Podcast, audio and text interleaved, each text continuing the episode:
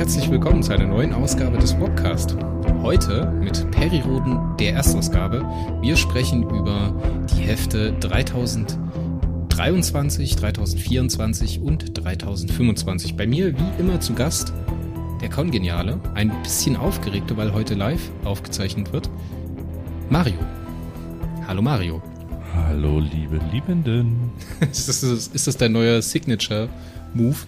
Wenn ich meine warmen Tage habe, ja. Jetzt auch nochmal für die Leute, die das später dann hier im Podcast-Feed hören.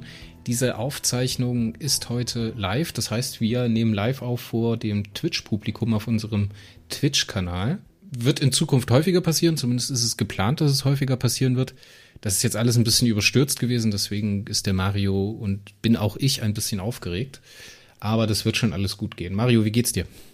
Soweit ganz gut. Äh, das Live werdet ihr daran merken auch, dass ich etwas öfter, öfters huste. Also mein Raucherhusten ist mittlerweile nicht mehr ganz äh, von der Hand zu weisen. Äh, ich habe schon mit dem Arzt abgeklärt, ist nur Stufe 0,3 oder so bei der COPD. Also noch nicht wirklich zum Sorgen machen, aber alle zwei, drei Minuten mal durchhusten, ähm, ja, muss mal sein. Habe ich dir eigentlich schon mal erzählt, dass ich das Wort öfters hasse? Das heißt häufiger, Mario. Häufig oder häufiger?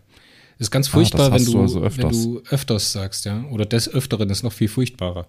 Weil sag Auch mal ganz, sag mal, sag mal ganz schnell hintereinander öfter, öfter, öfter, öfter, öfter, öfter, öfter.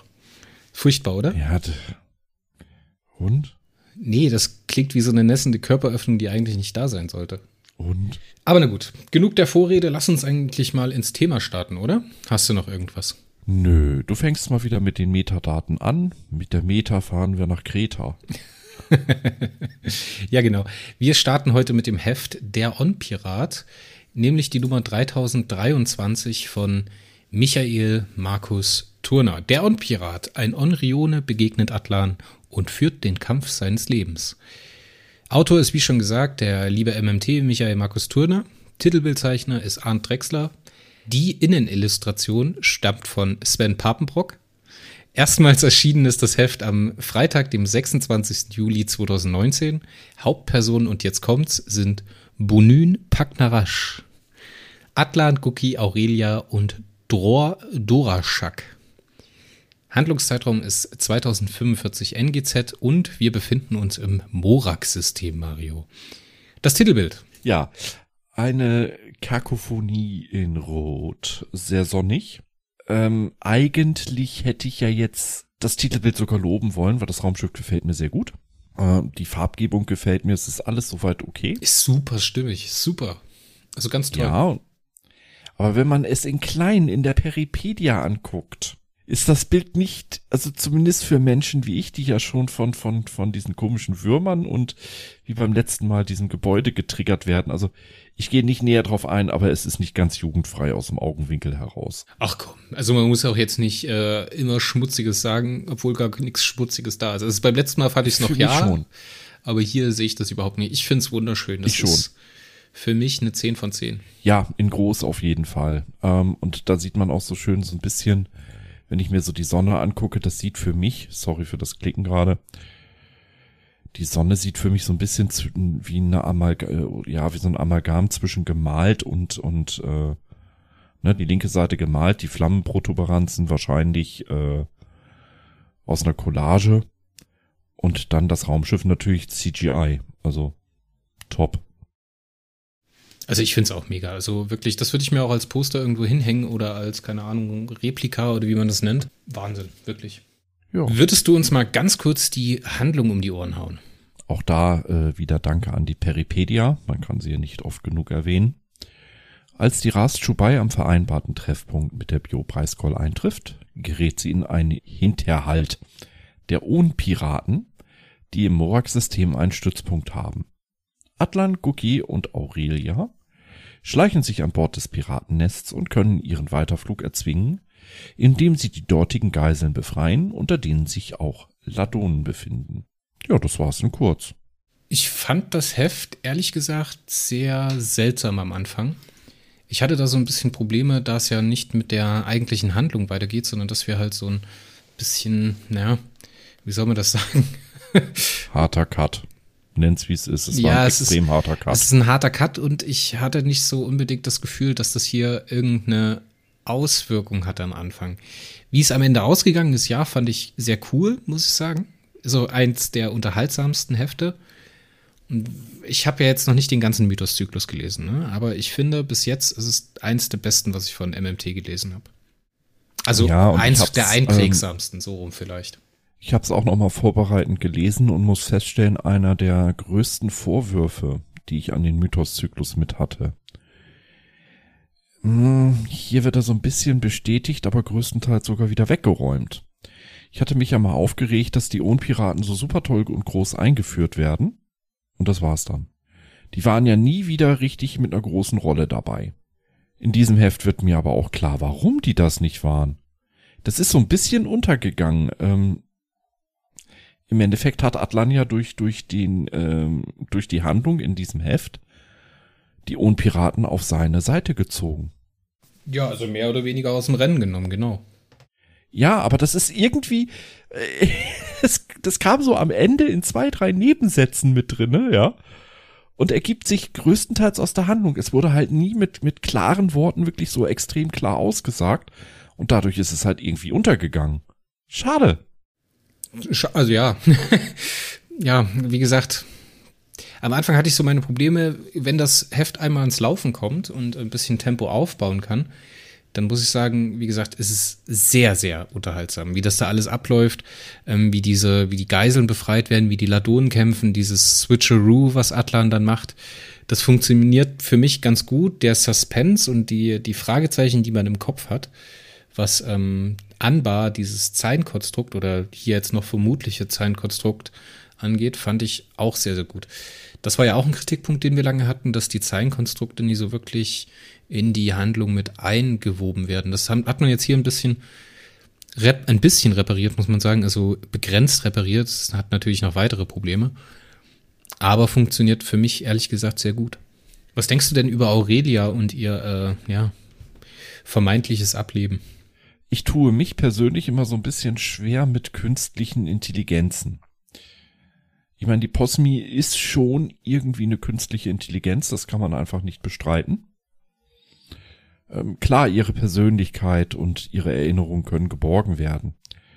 Ähm, das hat man später auch mit biologischen äh, Wesen oder vorher auch schon gemacht, aber wenn der Originalkörper vernichtet wurde und man hat nur die Erinnerungen und die Persönlichkeitsstruktur, ist das dann noch das Wesen, das es war?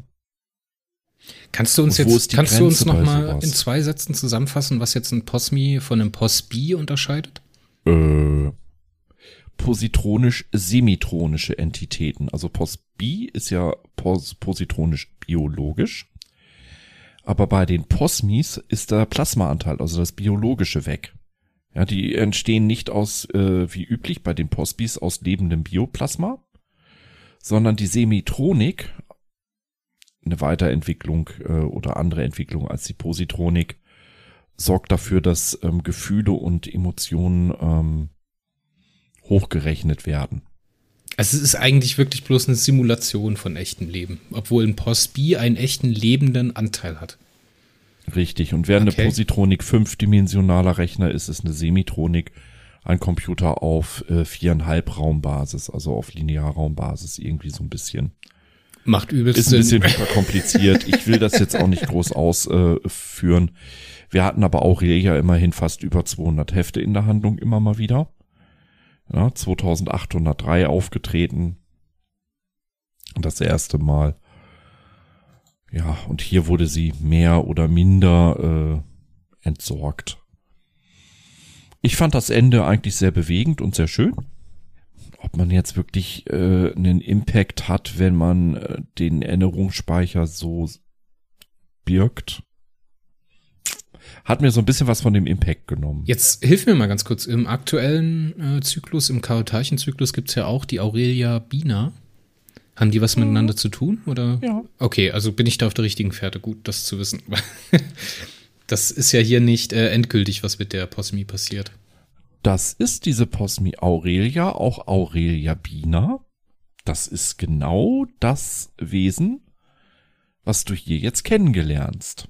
Also ich fand, ich fand, ich fand den Todeskampf von ihr sehr, sehr, der ist mir schon nahe gegangen, aber ist ein bisschen zu wenig zelebriert worden. Da hätte man an Dramatik noch mal was oben drauflegen können. Ja, oder eben die Dramatik daraus beziehen, dass eben nicht äh, ja im Endeffekt ihre Seele gerettet wird, ne, wenn man das jetzt im übertragenen Sinne so sehen möchte und damit im Endeffekt der ganze Tod negiert wird. Das hat egal, es war trotzdem toll und es ist trotzdem nahe gegangen, es war gut geschrieben. Ja. Kannst du mir mal ganz kurz noch ein paar Sachen erklären? Es gibt einmal den Ausspruch des Extrasinn bei Atlan. Das Wasser ist nass. Das äh, scheint mir irgendeinen Hintergrund zu haben. Hellgate. Perry und Atlan, als sie noch Feinde waren, Atlan war ja äh, ein paar zehntausend Jahre auf der Erde, ist als Perry äh, gestartet ist zum Mond und zurückkam, die dritte Macht gründete, in dem Bewusstsein in seine Tiefseekuppel unterm Atlantik gegangen, um zu schlafen, weil er dachte, okay, Atomkrieg, ne? Der wurde ja, wie du dich erinnerst, verhindert. Atlan wacht so 50 Jahre später wieder auf, denkt jetzt, okay, draußen oben ist alles zerstört, dann findet er halt äh, vor, dass Perry noch lebt und äh, bla bla bla bla bla.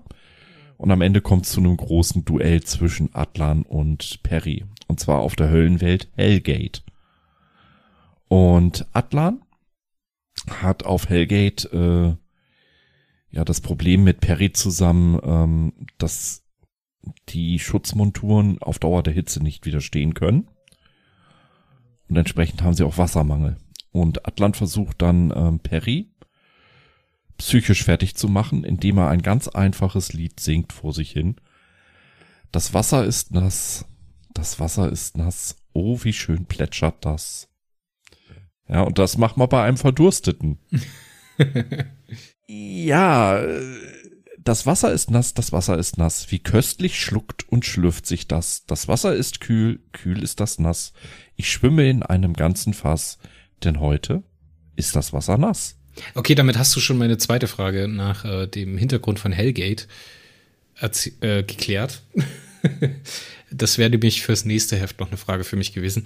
Aber okay, was hältst du davon, wenn wir noch eine ganz kleine Textstelle machen und danach schon zum Fazit von dem Heft kommen? Ich würde vielleicht noch eins großartig erwähnen. Ähm, ich hatte es ja zu Anfang schon angekündigt. Ähm, was mich hier beeindruckt hat, hier wurden die Ladonen wirklich mal als absolute Fisomöps gezeigt. Die wollen ja ihre Mitleute, äh, Leute dort aus diesem Gefängnis äh, befreien. Aber dann fangen sie an, wirklich alles abzuknallen, auch die Gefangenen, sogar ihre eigenen Leute die gehen völlig rücksichtslos und ohne Emotionen dort vor und wirklich, da wird alles weggeballert, was nicht bei drei auf den Bäumen ist. Ähm, und dadurch kommt es ja auch erst zu Atlants, ja, ein bisschen in der Handlung versteckten Bündnis mit den äh, Ohnpiraten, wodurch die dann auch aus der Handlung genommen wurden. Ja, das, äh, wie gesagt, was ein bisschen unterging. Aber dieses Vorgehen der Ladonen, hier wurden sie endlich mal als das dargestellt, was sie eigentlich sein sollten verdammt ja. nochmal gefährliche Typen. Das kommt, auf, das kommt auf jeden Fall gut runter, scherzen? weil die sind ja, die machen ja wirklich keine Gefangenen. Die opfern die anderen Gefangenen, die äh, schlachten sich da durch, die kennen nur ihren eigenen Vorteil. So habe ich mir die vorgestellt von Anfang an und so hätte ich auch so ein bisschen die Karana lieber gesehen, als wie es bis jetzt rausgekommen ist. Jetzt darfst du die Textstelle.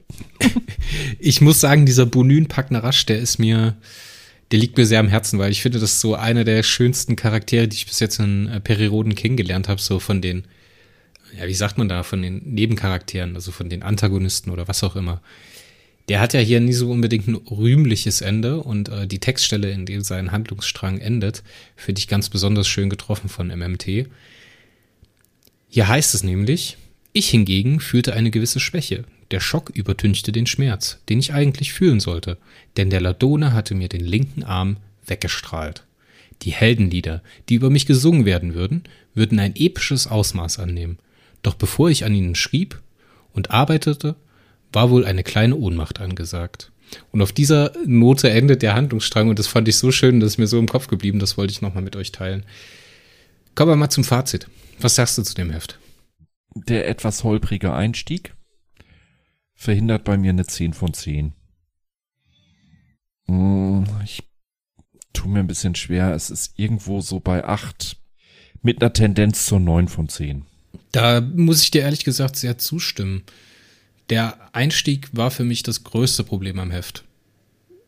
ein weiteres Problem war für mich, dass die Handlung, die passiert, also dieses Aufeinandertreffen mit Perry, was nicht zustande kommt, irgendwie, ja, du hattest es so diesen Hardcut genannt am Anfang.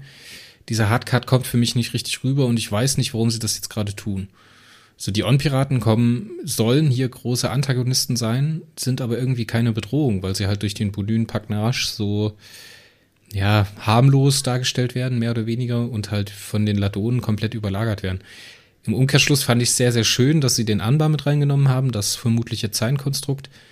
Ich fand das mit Aurelia schön. Ich mochte die schon hier, als sie, ach, was war das, auf der Dunkelwelt von den Postbis, als sie da mit Atlan und Guki unterwegs war. Das fand ich schon immer ganz gut. So im Nachhinein, also wenn ich jetzt darauf zurückblicke. Und ich muss sagen, die Dynamik zwischen Atlan und Guki hat mir sehr, sehr gut gefallen. Die wirkte für mich sehr, sehr natürlich. Ja, Pagnarasch ist für mich ein absoluter Hingucker und der macht echt Spaß. Schade, dass wir von solchen Sachen weniger bekommen in Zukunft. Aber das Teasing für Hellgate hat bei mir auch sehr gut funktioniert. Also ich war hier durchaus gespannt, was da jetzt noch so passieren wird in den nächsten Heften. Und das werden wir im nächsten Heft direkt sehen, was auf Hellgate passiert. Ob das jetzt eine Enttäuschung ist, ja oder nein, darüber werden wir uns später unterhalten. Ich komme aber auch auf eine 8 von 10. Für mehr als 8 für 10 Punkten ähm, hätte ich mehr über Anbar und die Zeilenkonstrukte gebraucht. Irgendwie mehr Impact auf die Gesamthandlung, mehr Einblick in das, was wirklich passiert und mehr Überblick, warum das jetzt so wichtig ist, dass man gegen die On-Piraten kämpft. Ja, 8 von 10, tolles Heft, sehr unterhaltsam, ist mir sehr gut im Hinterkopf geblieben. Sollen wir weitergehen? Der Impact auf die Handlung hatte es ja. Das muss ich jetzt gerade nochmal sagen. Es hatte sogar einen Riesen-Impact eigentlich auf die Handlung. Nur ist der nicht wirklich deutlich geworden. Und das ist das, was mich so ein bisschen wurmt. Da weiß ich nicht, ob wieder das über das Exposé kam. Ich glaube eher, äh, ich mag Michael Markus Turner. Ich mag seine Art zu schreiben, aber er hat ein unheimliches Problem mit der Begrenzung der Seitenzahl. Der braucht einfach immer ein paar Seiten mehr. Ja, da hast du absolut recht. Zumal kommt halt noch dazu, dass wir von den On-Piraten und von der Handlung, die jetzt hier passiert, in den Folgeheften relativ wenig zu spüren bekommen. Das entwertet das alles halt noch ein bisschen mehr. Deswegen macht es das halt alles noch viel. Ja, es ist halt einfach schade, dass es nie so unbedingt die Auswirkung hat. Dass es dann am ja, Ende gut, wieder rausgeholt mein, wird. Wir sind, wir, wir sind Waldorf und Stettler. Ja, wir dürfen meckern und wir meckern auch im Nachhinein. Ich glaube, wenn du selber für so einen Roman äh, schreiben würdest, äh, für so eine Serie, ich glaube, wir können froh sein, wenn wir in der Leserwertung nachher eine 2 von 10 oder so abstauben. Dann können wir uns schon feiernd in der Ecke stellen und sagen, ey, haben wir richtig gemacht. Verstehe ich jetzt nicht, hä? ja, weil das, was ich hier äh, produzieren würde, wäre Gurke. Und ich weiß nicht, ob du äh, da. Ach so, wenn wir das schreiben, nee, um Gottes Willen, richtig. das würde ich mir ja gar nicht anmaßen. Nee. Das äh, steht auf einem anderen Blatt. Also acht von zehn ist schon sehr hervorragend. Das ist ja, wirklich wie, gut gelungen. Wie gesagt, und das habe ich wirklich, das trage ich bei mir, das Heft, in meinem Herzen. Wollen wir zum nächsten kommen? Jo. Dann machen wir weiter mit 3024 aus der Periroden Erstaufgabe. Der Geist von Hellgate. Im Orbit einer Höllenwelt ein rücksichtsloser Feind greift an. Autorin ist Verena Themsen, der Titelbildzeichner Sven Papenbrock, diesmal nicht bloß die Innenillustration. Die Innenillustration kommt auch von ihm. Erstmals erschienen ist das Heft am Freitag, dem 2. August 2019. Hauptpersonen sind Atlan, Guki, Perry, Sabru und Klog. Handlungszeitraum der 15. bis 22. November 2045 NGZ. Und wir befinden uns auf Hellgate und äh, der anfliegenden ja, wie sagt man dazu, Wartungswerft, Mobilenwerft, was auch immer. Alles klar. Das Titelbild. Naja. Naja. also ich habe, ich möchte an der Stelle Sven Papenbrock äh, ein bisschen Abbitte leisten. Ähm, ich mag seine Titelbilder, seinen Zeichenstil nicht so sonderlich, weil die Menschen, die er zeichnet, ähm, entsprechen nicht meinem Geschmack. Ich bin halt sehr geprägt durch die amerikanische Comicliteratur, insbesondere dort durch äh, Leute wie Todd McFarlane, äh, Jim Lee, ähm, John Romita Jr., John Byrne.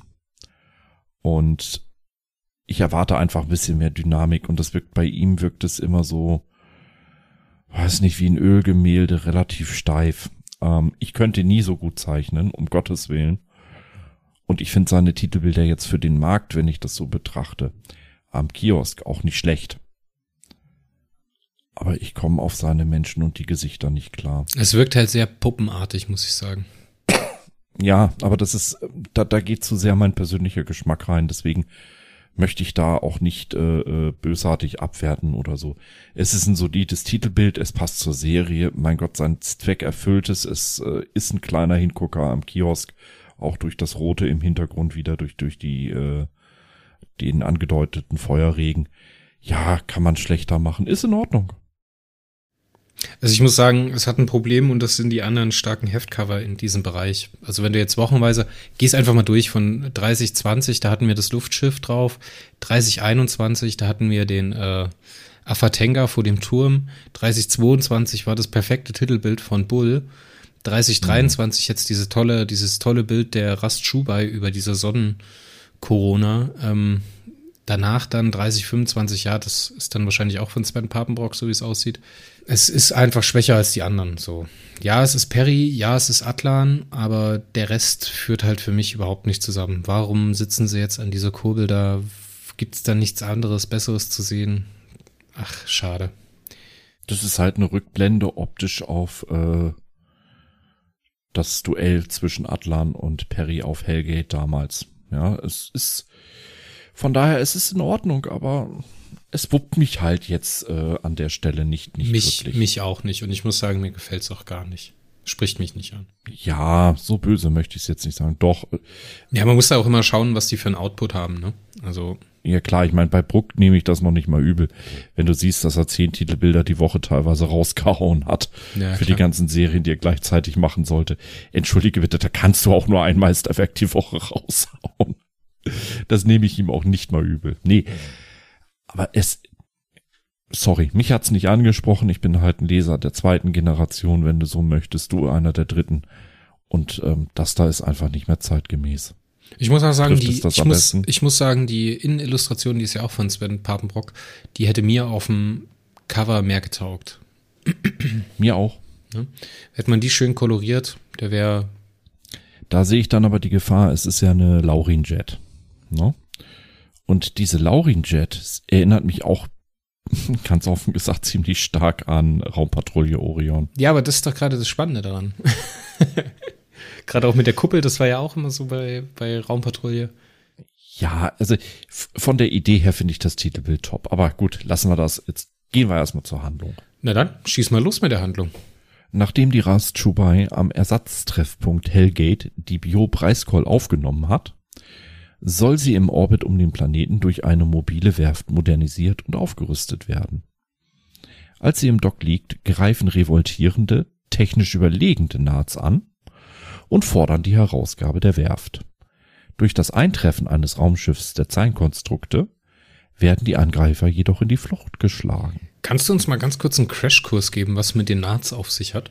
Ich glaube, ich bin mir, ich bin mir gar nicht mehr sicher, ob wir das vielleicht nicht schon mal hatten, die Frage. Aber ich brauche es trotzdem noch mal, weil ich überhaupt nichts mehr über die Nats weiß. die Nats sind die ursprünglichen Ureinwohner des Arkon-Systems.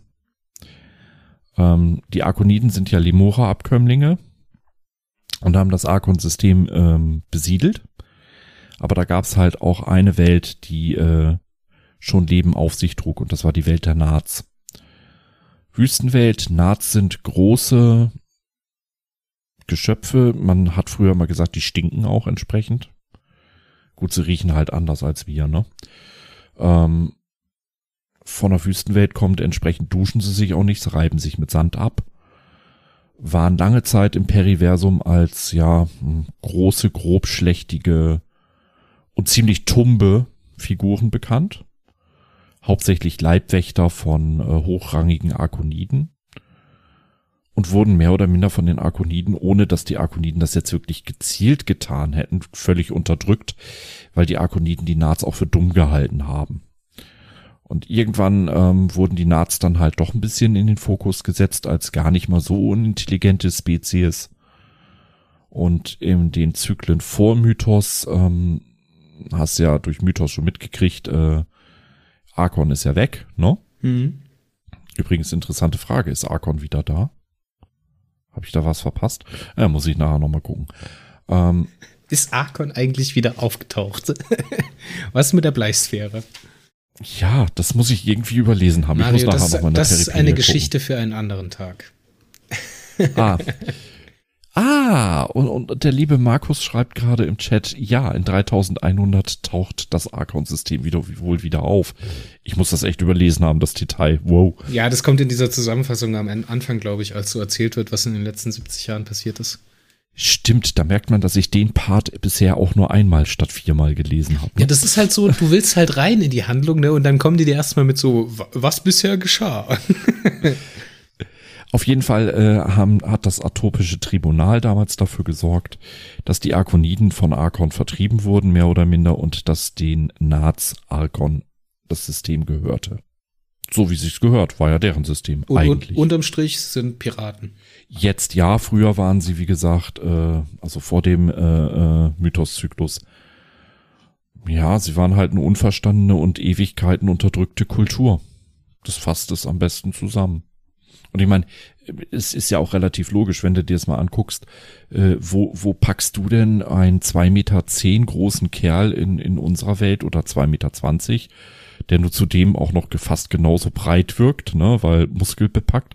Wo packst du den automatisch hin? Automatisch packst du ihn doch in, in die Ecke. Mein Gott, ist der dumm. Ja, stimmt schon, ja. Ja, und dann hast du natürlich den Fehlschluss. Ich sag nur Dolph Lundgren. Ich weiß nicht, ob du den noch kennst, den klar, Schauspieler. Klar, Dolph Lundgren hat fünf Doktortitel. Krasser Typ. Ja, der ist eigentlich intelligenter als äh, The Science Guy Billy Nye. Aber er ist halt für tumbe Action bekannt, ne? Und äh, das ist halt der Fehlschluss. Und genauso diesen Fehlschluss hast du heute auch im Periversum. Groß und kräftig gleich dumm. Möb. So, wir kommen mal wieder zur Handlung zurück. Es gibt einen tierischen Expositionsdrop zwischen Atlan und Perry, als sie sich da auf Hellgate unterhalten.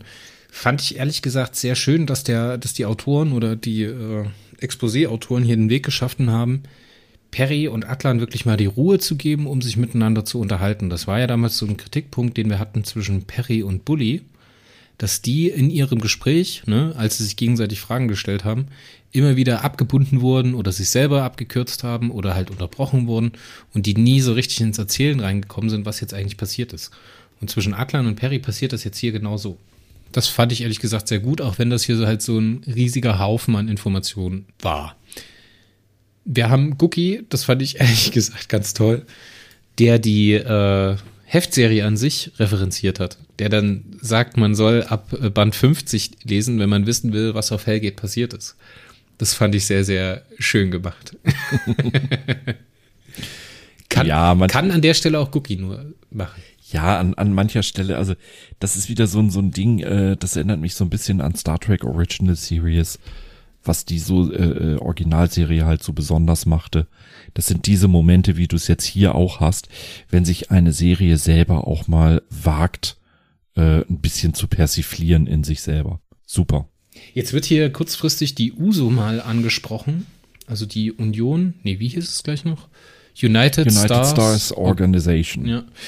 Da würde ich sagen, ich hatte jetzt hier eine Frage dazu, aber das heben wir uns auf, wenn es wirklich um die USO dann später geht um die äh, Dunkelwelt, äh, um die, ach Mensch, wie hieß es denn?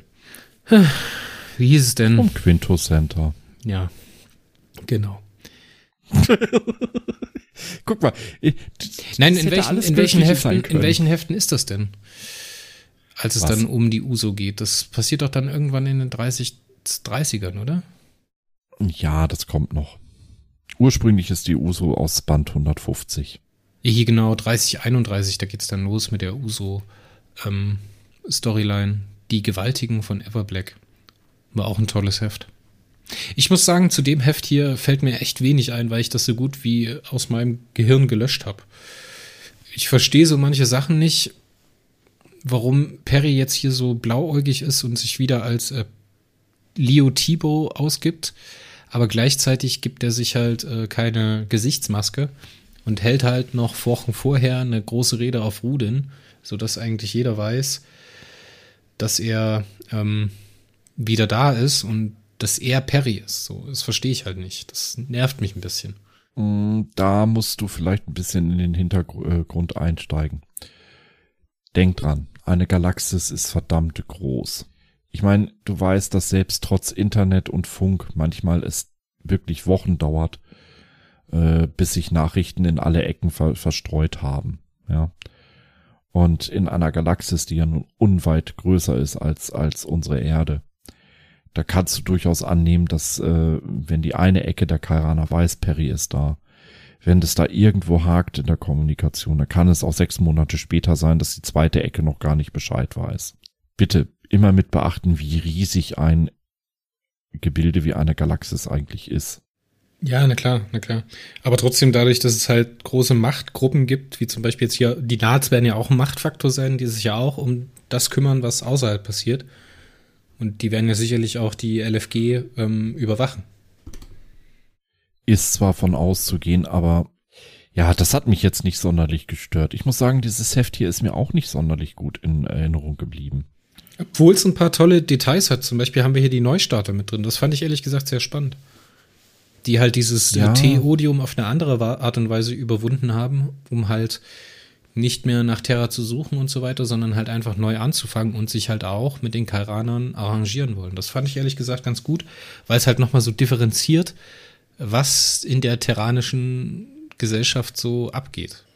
Terranische Gesellschaft ist natürlich schwierig zu sagen. Das ist natürlich ein großes Konstrukt einzelner gesellschaftlicher Gruppen. Aber dass es halt da ein bisschen Tiefe gibt, dass es halt nicht bloß Leute gibt, die der LFG nach dem Mund reden, sondern halt auch Leute, die anders denken, wie jetzt hier zum Beispiel die Neustarterbewegung. Ja, das war ein schönes Detail am Rande, was, ähm, also was ich noch weiß äh, von dem Heft, was wirklich wichtig war, war, dass die Zeinkonstrukte der äh, Rastschubai einfach mal eben fast die doppelte Reichweite geben mit dem einmaligen Wiederaufladen der Außenhülle.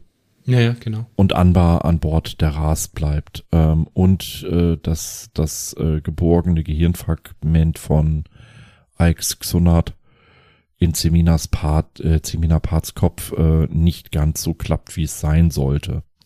Ja. Ja gut, das mit dem mit dem Hirnelement, das wird ja erst im nächsten Heft eine große ja, Rolle ja. spielen. Ne? Aber, Aber das wird ja hier gut, schon dass man es hier aufgegriffen hat. Ja klar. Das, was du jetzt ansprichst mit den Zeilenkonstrukten, das äh, ja, das ist cool, das ist spannend, dass die das so upgraden und sich halt äh, dankbar zeigen, weil man den Anbar gerettet hat. Auch, dass sie da halt aufkreuzen, finde ich cool. Aber das ist halt so im Nachhinein auch wieder bloß, naja, so ein Ding, was erledigt werden muss, weil man weiß, dass die Rastschubai so sonst nicht bis nach Ankaisin schafft. Ich wüsste auch nicht, wie man das hätte besser machen können und das noch mehr in den Fokus hätte stellen können, ja. Aber irgendwie geht es halt in der ganzen Handlung des Heftes ein wenig verloren, dass hier ja eigentlich etwas unheimlich äh, Wichtiges und Großes geschieht. Aber es wird von den ganzen vielen anderen Sachen irgendwie hm, im Großen und Ganzen war das Heft ein großer Fanservice für, für äh, langjährige Leser, die die Anfangszeit kennen, ähm, mit, mit den Referenzen an Hellgate, mit einer ganzen Menge Name-Drops, einer einigermaßen ordentlichen Handlung. Also ich, ich kann dem Heft jetzt nichts Böses andüdeln, aber der Fakt, dass ich mich nicht wirklich dran erinnern kann, ähm, ganz ehrlich, da können wir auch gleich zum Fazit kommen und bei mir sind das äh, mit Wohlwollen fünf einhalb von sechs, äh, von zehn. Jetzt kommt es komisch. Ich mache ja meine Notizen immer während des Lesens und direkt nach dem Lesen schreibe ich meine Wertung auf, ohne jetzt dann nochmal großartig nachzudenken. Und jetzt ist es halt schon eine ganze Weile her, seitdem ich das Heft gelesen habe. Es bleibt halt wirklich kaum was im Kopf, da hast du recht. Aber kurz nach dem Lesen habe ich ja aufgeschrieben eine 8 von 10. Kann ich jetzt nicht mehr nachvollziehen, weil ich mich zum Teil überhaupt nicht mehr dran erinnere, was jetzt die Feinheiten gewesen sind wenn ich jetzt so meine Notizen anschaue, kommt das alles in Teilen wieder. Heute würde ich halt auch sagen, es war ein Heft, es war unterhaltsam. wow, ist auch eine Aussage, es war ein Heft, ja. es war unterhaltsam, ja. Die, an einzelne Momente Nein, kann ich Banane. mich erinnern. Aber so großen, großen Eindruck auf mich hat das jetzt nicht gemacht. Da war relativ wenig falsch dabei. So, es war aber halt auch relativ wenig Außergewöhnliches dabei. Deswegen würde ich das jetzt nochmal relativieren. Ich würde jetzt nicht sagen fünf, weil es halt schon coole Momente hat. Ich würde irgendwas so zwischen sechs und sieben sagen. Also acht von zehn. Da wäre ich praktisch auf derselben Wertung wie für den On-Piraten. Das funktioniert im Nachhinein für mich halt eben nicht mehr. Ja, ich würde sagen, wohlwollend eine sieben von zehn. Gibt's von mhm. mir für Der Geist von Hellgate. Ja, bei mir, ich, ich, ich möchte da auch noch mal kurz was sagen, wenn wir unsere Bewertung machen. Ähm, und ich sag sowas in Richtung 5 von 10. Eine 5 von 10 heißt, dass ich das Heft durchaus gut fand. Das ist ein durchschnittliches Heft, wie ich es erwarte. Ja, es ist keine Gurke, es ist kein Schlag ins Kontor. Ich wurde ordentlich unterhalten. Ich habe für meine zwei Euro ein paar zerquetschte bekommen, was ich von Peri Rodan erwarte. Ja, mein Gott. Weißt du, was wir machen, bevor wir über das letzte Heft am heutigen Abend sprechen? Wir haben nämlich am Anfang singen? was vergessen. Nee, wir singen nicht. Bitte nicht. Um Gottes Willen, bitte nicht. Wir sprechen Stimmt. noch über unser Gewinnspiel. Auch für die Gewinne, Leute, Gewinne, Gewinne, Gewinne. die jetzt live dabei sind, ist das bestimmt interessant. Und zwar sind wir auf der Suche nach einem Namen für dieses Podcast-Format, was wir hier gerade machen. Denn zurzeit heißt es einfach nur total stinklangweilig Warpcast, Periroden Erstausgabe 3023 bis 25. Das ist natürlich nicht sexy und nicht griffig. Wir wünschen uns einen Formatnamen für unseren Periroden-Podcast in der Erstausgabe. Neo hat ja schon das Bulls Bulletin, das ist ja sehr gelungen. Grüße an Bianca an der Stelle, die sich den Namen ausgedacht hat. Aber wir suchen, wie gesagt, einen Namen für die Erstausgabe. Wenn ihr da Ideen habt, schickt uns die bitte per Mail an podcast.warp-core.de, podcast.warp-core.de und äh, wenn ihr da mitmachen wollt, schickt einfach euren Namensvorschlag an diese Mailadresse und eine kurze ähm, Erklärung, was ihr euch dabei gedacht habt. Ihr könnt das auch tun über meinen Facebook-Account, über meinen Twitter-Account, über meinen Instagram-Account. Und alle Namensvorschläge, die uns bis zum 31.05., also bis zum 31. Mai 2021 erreichen, kommen mit in den Topf rein. Mario, was gewinnt denn derjenige, dessen Vorschlag am Ende angenommen wird? Gewinne, Gewinne, Gewinne, Gewinne, Gewinne. Yeah! Ich sollte vielleicht mal auf dem Jahrmarkt anheuern. Eine Mörder-Mitropa-Duschhaube. Nein, ein Cookie-Mauspad. Ein Cookie Mauspad. Ich habe meins mal hervorgekramt. Ich zeig's euch mal. Hört ihr es? Tolles Mauspad. Benutze ich jeden Tag. Ist wunderschön. Klassisches Bruckcover. Glaube ich zumindest. Aber Mario, das ist ja, sind ja noch nicht alle Gewinne gewesen. Was wird denn unter allen Teilnehmenden ausgelost? Eine Warpcore Kaffeetasse. Eine Warpcore Kaffeetasse. Ich nehme kurz einen Schluck. Moment. Hm. Ah, Daraus schmeckt Kaffee fantastisch. Unter allen Teilnehmenden wird außerdem eine Warpcore Kaffeetasse, ein Kaffeebecher mit unserem Logo verlost. Das alles könnt ihr gewinnen, wenn ihr mitmacht und bis zum 31.05. euren Namensvorschlag an podcast.warp-core.de oder an meine Social Media Accounts schickt. Der Gewinner wird dann bekannt gegeben bzw. informiert und der Gewinnername wird bekannt gegeben, wenn wir soweit sind. Ich glaube, in der ersten Juni-Folge ist es dann soweit. Müssen wir mal schauen. wann Wobei, wenn der ist. Gewinner jetzt wirklich möchte, dass wir seinen realen Namen nicht nennen, aus welchen Gründen auch immer, darf er sich natürlich auch einen Chatnamen aussuchen, unter dem wir ihn erwähnen. Genau. Ich sage es bewusst, weil es vielleicht doch den einen oder anderen gibt, der nicht möchte, dass wir Klaus Frick hier erwähnen, dass er mitmacht. Als Beispiel. Der Klaus N. Frick Fan-Podcast. Ja, aber wenn er sich dann das Klausi nennen möchte oder der Mausbiber-Fan, Ja. ja. auch den Namen würden wir vorlesen. Ihr seid also nicht gezwungen, euren echten Namen zu, äh, nennen zu lassen. Das müsst ihr uns dann aber bitte auch mitteilen, wenn wir den nicht erwähnen sollen. Die Auflösung unseres Gewinnspiels gibt's dann am 8.6. in der Folge 102. Das ist die erste Juni-Folge für die Erstausgabe. Fantastisch, oder? Dann kommen wir mal zum Highlight des heutigen Abends, den Band 3025 aus der Perioden Erstausgabe. Ich erinnere mich, die Geschichte einer Zivilisation und eines kosmischen Komplotts von Wim Wandemann. Das Titelbild stammt von Sven Papenbrock, in Illustration ebenso. Und erstmals erschienen ist der Roman am Freitag, dem 9. August 2019. Hauptpersonen sind Periroden Zemina Part, Eix Xunat, Numan, Numut Stupanze, Atat Maikai Mani und Oling. Auf Handlungszeitraum ist der 2. bis 22. Dezember 2045 NGZ. Wir befinden uns auf Ruden und in der Vikuya. Uh. Mario, das Titelbild. Hm. Das sieht aus wie David Bowie auf einem ganz fiesen LSD-Trip. Ja, in seiner Ziggy Stardust Zeit, genau. Und das dahinter ist irgendwie wie der, der Red Rooster aus dem Wrestling. Also sprich der äh, irgend so ein, so ein, so ein Gockel. Du hast ähm, ja eigentlich drei Völker der Vikuya hier abgebildet, finde ich okay. Äh, die, die Ladonen habe ich mir immer mit ihrem umlaufenden Facettenauge anders vorgestellt. Das da ist ein Pupillenauge. Ja, das ist Problem. Ob die jetzt wirklich so ein Hahnkamm haben müssen und dann auch noch Gefieder am Hals.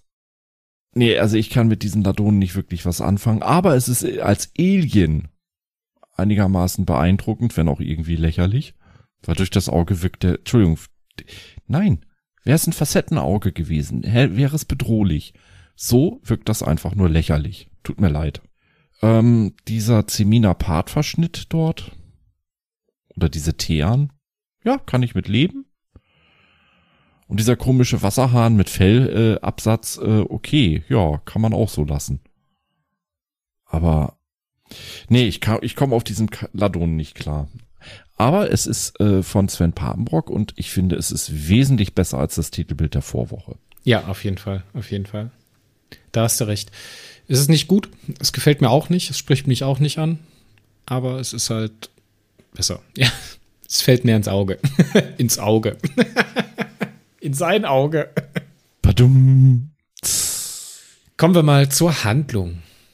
Part erhält Zugriff auf Ikes Xonats Erinnerung.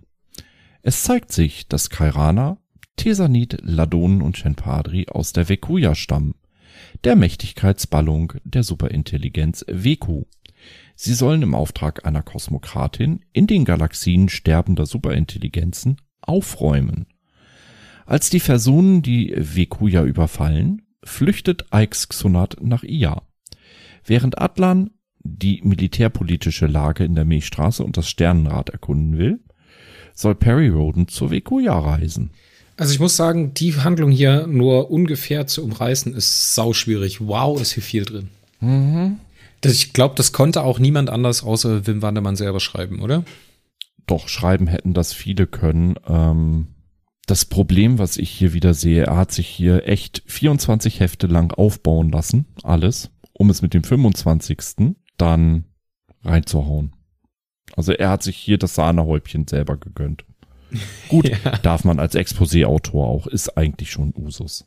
Ich denke einfach, das, das ist doch, glaube ich, immer so, dass so Eckpunkte im, im Zyklus immer von den Exposé-Autoren geschrieben werden, oder?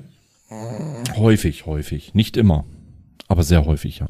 Gehen wir es mal im Stück für Stück durch. Das ist ja meine erste Mal, dass hier irgendwie so kosmische Zusammenhänge für mich im Zyklus auftauchen. Gerade auch hier mit der Vekuya und einer Mächtigkeitsballung ne, und dem Auftrag einer Superintelligenz, die von einem Kosmokraten kommen. Also die Anweisungen der WQ sind ja von. Das Ganze äh, wird am Ende des Zyklus ja nochmal wichtig. Die Kosmokratin, die den Auftrag an die Vekuya erteilt hat, hier ist halt mal die kosmischen Müllsammler. Das war Musaigai. Und Musaigai gibt der Viku den Auftrag oder den Anreiz, seinem ihre, seine ihre S, Mächtigkeitsballung, dazu zu verwenden, um äh, die Hinterlassenschaften anderer Superintelligenzen wegzuräumen. Es sind also Müllsammler, okay. Das heißt, die Vikuya bricht immer wieder auf. Es gibt dann diesen Zug der Ladonen, die irgendwo hinfliegen, halt so Relaisstationen aufbauen und Versorgungspunkte. Die Shinpatri kommen und die Tessanit kommen, um dann irgendwo Hinterlassenschaften von Superintelligenzen wegzuräumen. Meistens sind das Waffen oder irgendwelche Waffensysteme oder halt dann so obskure Sachen wie zum Beispiel die äh, Posizidwaffe. So weit, so gut. Okay. Wie kommen wir denn jetzt eigentlich dazu, dass der äh, Ix Xunat flüchtet? Das habe ich jetzt akut nicht mehr so richtig auf dem Schirm. Ui, das ist auch zwei Jahre her. also ich muss ganz offen gestehen, dass ich mich an den Verrat der Tesanit nicht mehr ganz äh, erinnern kann. Das dafür war auch in dem Heft zu viel drinne und äh, ich gebe auch offen zu, ich habe es jetzt vor dem Podcast nicht nochmal neu gelesen. Also was ich noch weiß, ist, dass der Xunat durch einen Blick in die Zukunft klären sollte, ob die äh, Vekuya schon von den anfänglich eindringenden Versunen ähm, unterwandert ist. Diesen Blick in die Zukunft macht er, kann sich aber anschließend nicht mehr daran erinnern, was er gesehen hat. Aber er hat ein ganz, ganz schlechtes Gefühl, um Han Solo äh, zu zitieren. ja, und ähm, Hydos Golem, also Markus schreibt es auch gerade im Chat. Das wurde auch nie irgendwie im Zyklus aufgeklärt. Ja, meines Wissens nach auch nicht. Also. Auf jeden Fall haben wir hier die ganze Hintergrundgeschichte, warum Kairana, Ladon und äh, Tesan eigentlich aufgebrochen sind und ihre Heimat verlassen haben, weil sie halt vor diesen Versunen fliehen. Fand ich ehrlich gesagt ganz spannend, aber um mein Fazit schon mal ein bisschen vorwegzunehmen, das kommt halt einfach zu spät.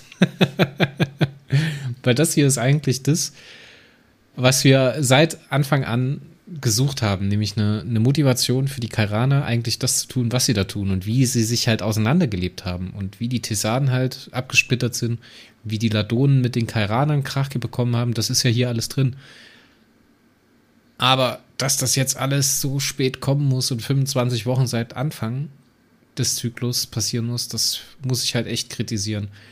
Und das ist für mich auch ja. einer der einzigen, also ja, es ist der einzige Negativpunkt, den ich an dem Heft finden kann, weil sonst ist das echt ganz, ganz, ganz, ganz toll. Und ich meine, stell dir mal vor, das wäre irgendwie das zweite oder dritte Heft gewesen, wo dieser Inhalt drin ist. Jetzt halt nicht so verpackt, wie es hier verpackt ist, das funktioniert dann natürlich nicht aber so in etwa. Und wir hätten von Anfang an mit diesem, ja, mit dieser, mit diesem Gefühl für Kairana und Ladonen gelebt. Das gibt dem restlichen, den restlichen Dingen, die jetzt äh, in Zukunft passieren, natürlich viel mehr Hintergrund und macht es alles sehr viel übersichtlicher für den Leser. Weil ich mich halt nicht jedes Mal fragen muss, okay, ist das jetzt, warum tut er das jetzt, was hat er für Hintergrundgedanken, sondern das hier erklärt er relativ gut, was die Kairana eigentlich bewegt.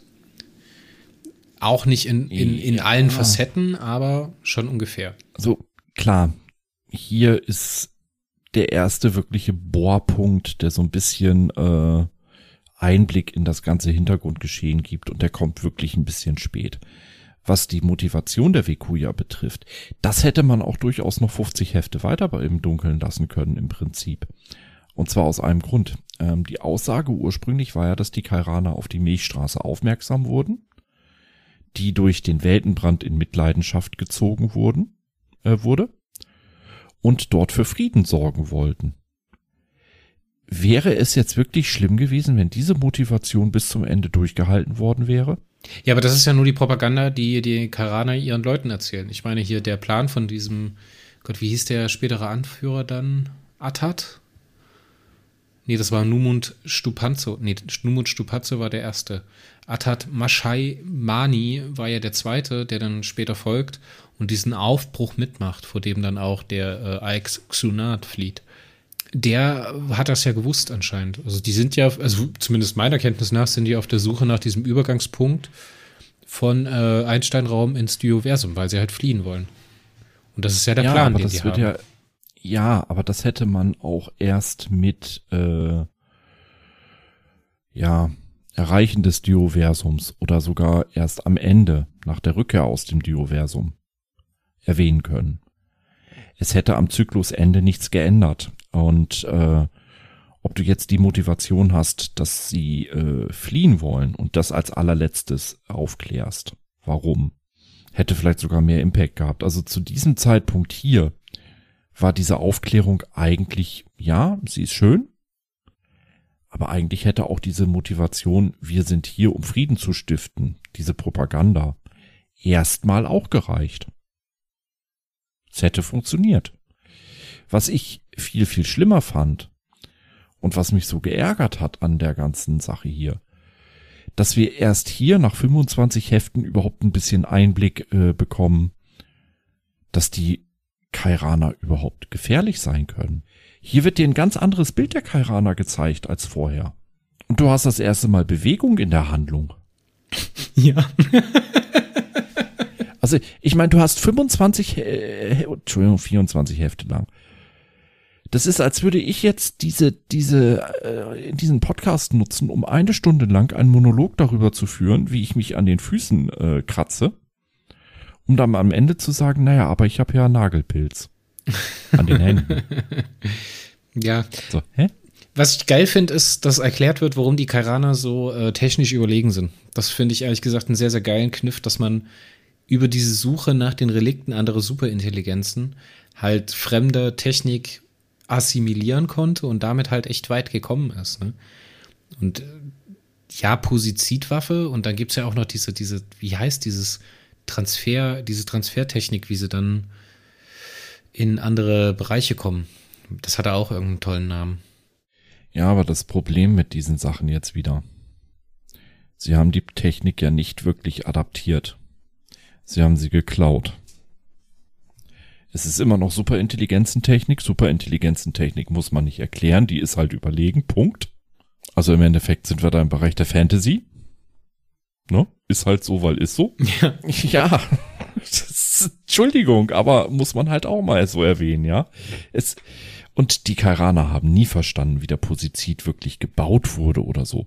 Sie konnten das Ding bedienen und nutzen. Sie konnten aufs Knöpfchen eigentlich drücken, ja. richtig oder aufs Töpfchen drücken. und aber verstanden, wie das Ganze funktioniert, haben sie nur so nebenbei.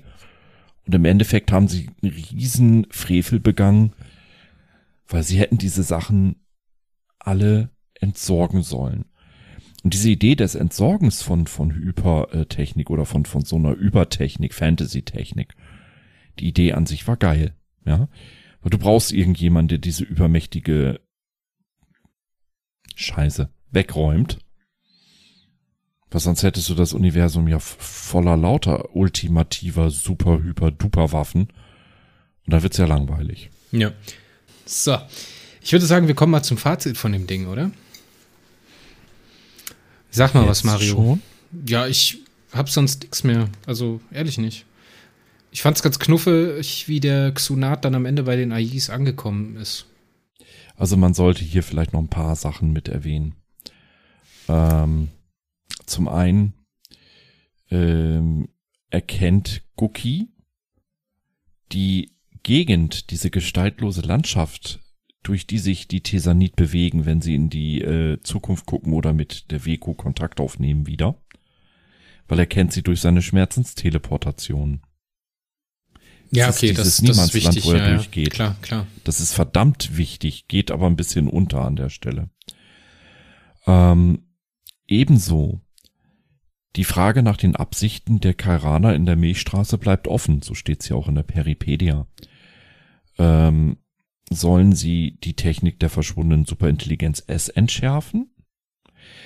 Geht es ihnen nur um das Abschöpfen von Vitalenergie? Weil die Vitaltränke der Weko nicht mehr sprudelt? Hm. Ähm, war die Milchstraße wegen der Schwächung durch den Weltenbrand und infolge der Abwesenheit fast aller ZA-Träger ganz allgemein ein lohnendes Ziel? Oder liegt es am Sol-System? Und das ist auch wieder so ein Punkt, der mich am Ende des Zyklus ultra stark geärgert hat. Weil hier wurde in diesen Fragen, die gestellt wurden, ja nicht nur das Sol-System am Rande erwähnt. Hier wurde sehr stark auch der Punkt Vitaltränke. Das war in diesem Roman ein essentieller Punkt, dass manche Kairaner durch die Vitaltränke unsterblich werden konnten. Oder nahezu unsterblich. Das ist ja nichts anderes als die Zelldusche, oder? Im Prinzip ja, eine Aufladung mit Vitalenergie. Das ist nichts anderes, als auch der Zellaktivator macht, ja. Nur, dass du hier keine dauerhafte Batterie hast, sondern ähm, eine Tränke. Nur, mit dem Verschwinden der Veko verschwindet ja die Tränke und die Unsterblichen könnten sterben. Ähm, warum hat man hier nicht ein bisschen mehr in den Vordergrund gesetzt oder später weiterverfolgt? Äh, wie egoistisch eigentlich die kairanische Führungsriege die abgeschöpfte Vitalenergie auch für sich nutzt. Ja, natürlich. Was sind das für wir, Egoistenschweine? Kriegen, wir kriegen ja endlich die Informationen, was sie mit der Vitalenergie, die sie auf der Aussichts, äh, wie, ausweglosen, ausweglosen Straße bekommen, was sie damit vorhaben. Das ist ja auch echt spannend. Ja, aber das geht, das versandet irgendwann im Laufe des Zyklus. Und hier ist es wirklich Impact-Punkt der hier auch nochmal groß als, als eventuelle Motivation, ja, ist die Milchstraße Ziel wegen der ganzen Zellaktivatorträger. Haben die deshalb auf die Rückkehr von Perry Roden gewartet? Schön, das wird hier riesig groß reingehauen als Blum und dann irgendwie nicht weiterverfolgt. Hm. Ja, aber das Trajekt wird hier gar nicht angedeutet, oder? Nee, das wird hier auch nicht wirklich groß verfolgt. Ähm, was ich noch sehr schön fand, ähm, dass hier der Beschluss kam, dass Rodan mit der Ras Chubai eine Expedition ins Galaxiengeviert wirklich dann auch unternehmen soll, dass er dafür auch das Okay kriegt. Zimina Part will nicht mitkommen. Das sind auch noch so zwei Sachen, die wir erwähnen ja, Der Schluss von dem Roman fühlt sich so an, dass man hier alles auf die Position setzt, damit es jetzt mal wieder richtig losgehen kann. Perry bricht auf nach Ankaisin ins Geviert. Atlan fliegt nach M13, um rauszukriegen, was mit Arkon los ist. Und, ähm, was noch? Ja, die Zeminapat bleibt zu Hause, um sich zu erholen. Was wir im Endeffekt haben, wir hatten die ersten 24 Hefte, wir stellen das Spielbrett des Schachspiels vor und die einzelnen Figuren. Jetzt haben wir erstmal die erste Bewegung, der erste Bauer wurde gerückt. Toll. 25 Hefte. man, ich hoffe, man kann es im, im Podcast und auch im Chat live hören, dass ich gerade die Augen verdrehe und mir so denke, Echt jetzt? Ich mag entschleunigte Zyklusstarts. Ich mag es, wenn eventuell auch mein ganzes Heft nur aus Dialogen von, von Cookie und Bully besteht. Und die sich einfach darüber unterhalten, wer sich gegenseitig wo, wie, wann, wie, mit was gekratzt hat. Kann auch spannend sein. Aber als Gesamtbild 25 Hefte lang nichts. Und jetzt sagen wir so ein bisschen, ja, jetzt fangen wir mal an. So könnte es ungefähr gehen. Und das, nachdem ich ungefähr gefühlte 5000 Fragen und Handlungsfäden aufgebaut habe und am Ende nicht mal mal weiß, welcher Faden ist jetzt wo eigentlich wie was wo bin ich denn was tue ich denn ja, aber das, das war ja eine stilistische Entscheidung vom Zyklusstart. Ne? Das muss man halt auch erstmal votieren. Also ja, ich finde es gut, dass sie das gemacht haben. Ich finde die Art und Weise, wie sie es gemacht haben, irgendwie ja, ein rückwärtsgewandter Kompromiss.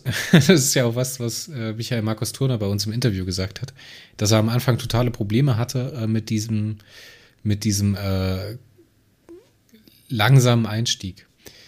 Wenn du halt aus dem Klimax von einem Zyklus kommst und da einen Roman geschrieben hast und dann die nächsten Auftragsarbeiten innerhalb der ersten 25 hast, dann hast du es natürlich schwer, dich da wieder so richtig reinzulassen und halt genau den Ton zu treffen, den man halt braucht, um sowas zu transportieren.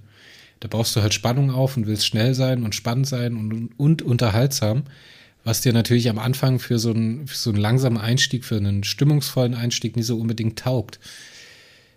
Ja, ich kann es verstehen, ob es mir jetzt gefällt, muss ich sagen. Ab jetzt wird's besser, aber bevor es besser wird, muss es erstmal schlechter werden. Weil ja. was jetzt hier am Anschluss kommt zu dem Heft, ist dann halt es wird hier wieder viel versprochen in der 3025. Es wird total viel aufgebaut, es gibt total viel ja, zur Welt dazu. Ne? Das Bild vervollständigt sich jetzt so ungefähr. Wir haben jetzt einen Eindruck, was in der Milchstraße los sein könnte. Und jetzt macht man wieder sowas. Jetzt geht es demnächst nach M13 und nach Akon mit Atlan. Und das ist für mich so einer der Tiefpunkte am Anfang. Muss ich ganz ehrlich sagen. Ja.